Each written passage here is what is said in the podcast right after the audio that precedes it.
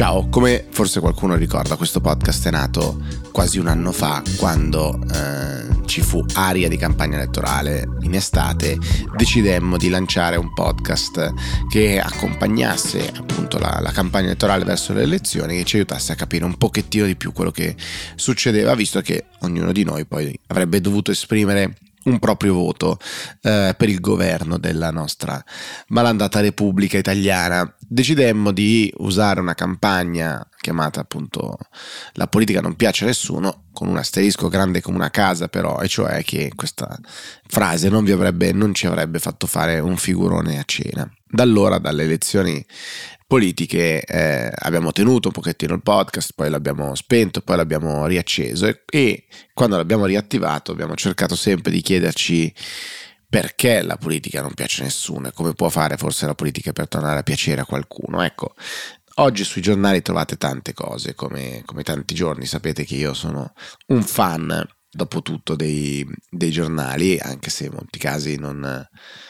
non condivido il framing, cioè il, il, modo in cui vengono disegnate i contorni, la cornice dei temi e che poi vanno a influenzare anche il dibattito politico, ma sui giornali, fra le tante cose di cui parleremo fra poco, trovate anche un articolo basso sul Corriere della Sera, ad esempio, pagina 12, bisogna anche arrivarci, a firma di Luigi Ferrarella, corruzione, fidanza e un deputato di Fratelli d'Italia patteggiano.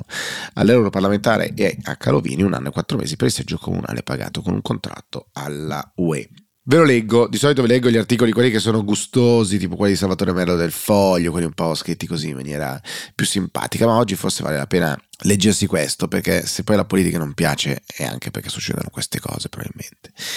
Di solito sono ex parlamentari a patteggiare una corruzione oppure la sentenza farà diventare ex. E invece un inedito assoluto che un europarlamentare in carica, cioè Carlo Fidanza, e un neodeputato pure i Fratelli d'Italia, Giacomo Calovini, patteggiano una corruzione triangolata attorno a un seggio di consigliere del comune di Brescia. Che cosa succede? Giugno 2021, Calovini, come primo dei non eletti nel 2018 in consiglio comunale di Brescia, subentra a eh, Giovanni Francesco Acri, dimessosi per motivi personali. In realtà, Poiché alle future elezioni politiche Meloni programmava di mettere in lista dirigenti Fratelli d'Italia già con esperienze da amministratori locali, Fidanza aveva bisogno di trovare per Calovini, che era il primo dei non eletti, un posto proprio come quello liberato dalle dimissioni di Acri vicino all'ala di Daniela Santanché in attrito con quale Fidanza. Scriveva Fidanza in una chat. Abbiamo capito cosa vuole sto Acri? Se serve per levarlo dai coglioni, per agevolare la fuoriuscita, sono disponibile a dargli un vitalizio di 1000 euro al mese, sino a fine legislatura, magari mettendo sotto contratto non lui, ma uno o una che lui ci dice. Inclusivo però questo messaggio 1-1. Il 21 giugno 2021 Acri firma le dimissioni del consigliere comunale. In cambio l'eurodeputato firma il contratto con cui assume il 17enne figlio di Acri, come proprio assistente locale a Milano, remunerato al Parlamento europeo, sino al 31 maggio 2014. Giorgia sa tutto, confidava Calovini ai colleghi di partito nella chat battezzata La vecchia guardia. Cioè, che cosa è successo? Fai posto al mio uomo, in cambio io uso del denaro pubblico per farti contento sostanzialmente, lo facciamo attraverso l'assunzione di tuo figlio, in modo tale poi che il mio uomo abbia i requisiti per essere candidato dove doveva essere. Ora, la scelta del rito alternativo del patteggiamento riduce poi di un altro terzo sino a un, un anno e quattro mesi eh, pena sospesa, ma soprattutto Fidanza che intende ricandidarsi alle europee 2024 e Calovini concordano con i PM l'esclusione di pene accessorie quali l'interdizione dei pubblici uffici, mentre già il patteggiamento in sé non determina più la incandidabilità della legge Severino. Il patteggiamento non comporta responsabilità per Fidanza che spiega di averlo deciso a malincuore per la probabilità di un processo lungo e incerto su un'accusa che continua a ritenere sproporzionata rispetto all'entità dei fatti e poco coerente con dinamiche diffuse nei partiti.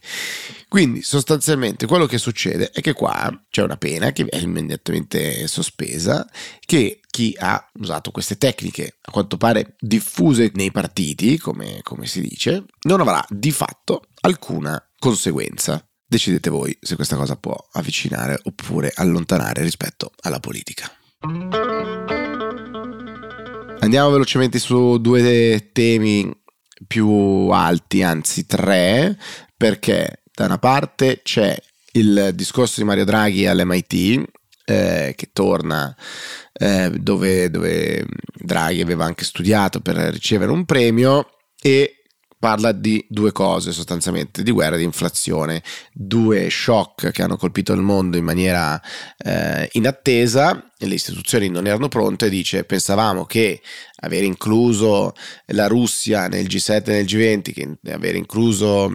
la Cina nel sistema di commercio internazionale e mondiale avrebbe comportato una diffusione più rapida dei valori e quindi allontanato lo spettro di guerre, di conflitti, di aggressione e questa cosa non è successa. Secondo, l'inflazione, non eravamo pronti, dice, mm, guardando in avanti mi aspetto molto più deficit perché le sfide del clima, le sfide digitali eh, imporranno un'enorme quantità di investimenti che non possono che essere guidati dal pubblico e quindi eh, un aumento del debito da parte dello Stato e tassi di interesse che rimarranno alti, più alti rispetto al decennio precedente. Quindi visione globale di Mario Draghi e poi il, un intreccio interessante di politica estera per l'Italia. Mattarella va in Francia, incontra Macron, si porta dietro tra l'altro anche il ministro San Giuliano, ministro alla cultura che usa la propria napoletanità come riporta Repubblica per provare a distendere i rapporti con, con la Francia, invita il ministro della cultura francese a Napoli dicendo gli faccio fare un giro sulla mia Vespa bianca, me l'hanno regalata la maturità, insomma eh, la città va vista in, ehm, in, motorino, Macron divertito dice bello, bellissimo, mi piace. E eh, Macron e Mattarella grande intesa per dire, distendere un po' i rapporti fra eh, i due paesi che come sappiamo invece sono un po' più tesi a livello di Macron-Meloni rispetto a quanto non siano con Macron-Mattarella. E poi invece trovate sul Corriere, da ultimo, eh, una lunga intervista a Olaf Scholz, che è il cancelliere tedesco, eh, da dicembre 2021, è la prima eh, intervista che viene rilasciato a media italiano e eh, si parla di tante cose, pronti diciamo per, un, eh, per l'incontro che ci sarà oggi con Giorgia Meloni, con eh, appunto il capo del governo tedesco che viene eh, in Italia e dice il, ehm, il Corriere della Sera in grado di anticipare temi al centro dei colloqui romani ci sarà l'annuncio della fine dei lavori di presentazione del piano di azione italo-tedesco che verrà poi firmato in autunno. L'accordo darà una cornice istituzionale ai rapporti fra i due paesi. Al centro delle discussioni ci dovrebbe anche essere però il tema della stabilità fiscale e quello dell'immigrazione, con Scholz che dice l'Italia e i paesi del Mediterraneo sono sotto una fortissima pressione che gli altri paesi dell'Unione Europea non possono effettivamente capire, ma comunque anche noi, la Germania, che non abbiamo un confine esterno dell'Unione Europea, abbiamo accolto un milione e quasi 300 mila tra diciamo, rifugiati, eh, profughi di varia, di varia provenienza, da eh, quasi un milione dall'Ucraina e eh, gli altri da eh, altri paesi e quindi dice anche noi abbiamo una fortissima pressione, bisogna però capire quei paesi che hanno eh, i confini esterni, appunto, quindi l'area, l'area mediterranea. Lunga intervista appunto su questi temi, vedremo quale sarà l'esito dei confronti romani con Giorgio Meloni. Vi risparmio, per carità di patria, diciamo così, i tormenti all'interno di PD con uh, Schlein sotto pressione viene chiesto eh, maggiore collegialità, poi cambia eh, alcuni dei responsabili nei gruppi parlamentari e questi subito creano nuovi imbarazzi con posizioni rispetto all'invio delle armi a Kiev, costringendo la a ehm, correggere dicendo no, pieno sostegno, pieno sostegno a Kiev, così come invece il tentativo di Berlusconi di provare a rimettere pace in vista alle europee in Forza Italia, dice adesso tutte le volte che cambio qualcuno e tolgo un ruolo gliene do già un altro pronto subito eh, perché così sono tutti contenti, nessuno c'ha nulla da lamentarsi. È tornato il vecchio presidente Berlusconi. A pagina 22 del Corriere, ma anche su Repubblica, invece trovate la notizia dell'archiviazione per Conte e Speranza, cioè il Tribunale dei Ministri, sull'inchiesta, quella circa le loro responsabilità sulla determinazione della zona rossa e potenziali ritardi nella determinazione della zona rossa nei primi giorni della pandemia. I toni, insomma, della decisione del Tribunale dei Ministri sono molto molto netti perché dice non c'è nessuna forma, diciamo, omissiva missiva che sia configurabile da parte di eh, Speranza all'epoca ministro della, della, sanità e di Conte all'epoca presidente del Consiglio. Sotto a questo pezzo invece trovate eh, una difesa da parte del procuratore a Reggio Emilia dopo l'assoluzione del, dello psicologo Foti di cui abbiamo parlato ieri circa il caso di Bibbiano. Qualcuno ha provato, come dire, ovviamente a chiedere conto e dire ma allora cosa è successo con, con questa soluzione che peso ha? E si dice no, ma alla fin fine l'impianto regge. Eh, ovviamente tutti provano a difendere sempre il loro operato. Nelle eh, ore eh, che hanno seguito all'annuncio della soluzione di Foti, ovviamente lo scontro politico è stato fortissimo e molti avranno visto forse eh, Calenda, Renzi, tanti altri esponenti politici rilanciare la foto di Giorgia Meloni davanti al cartello di Bibbiano con scritto siamo stati i primi ad arrivare, saremo gli ultimi ad andarcene eh, e tanti chiedevano, beh allora dovresti essere la prima a chiedere scusa, dicevano a Giorgia Meloni.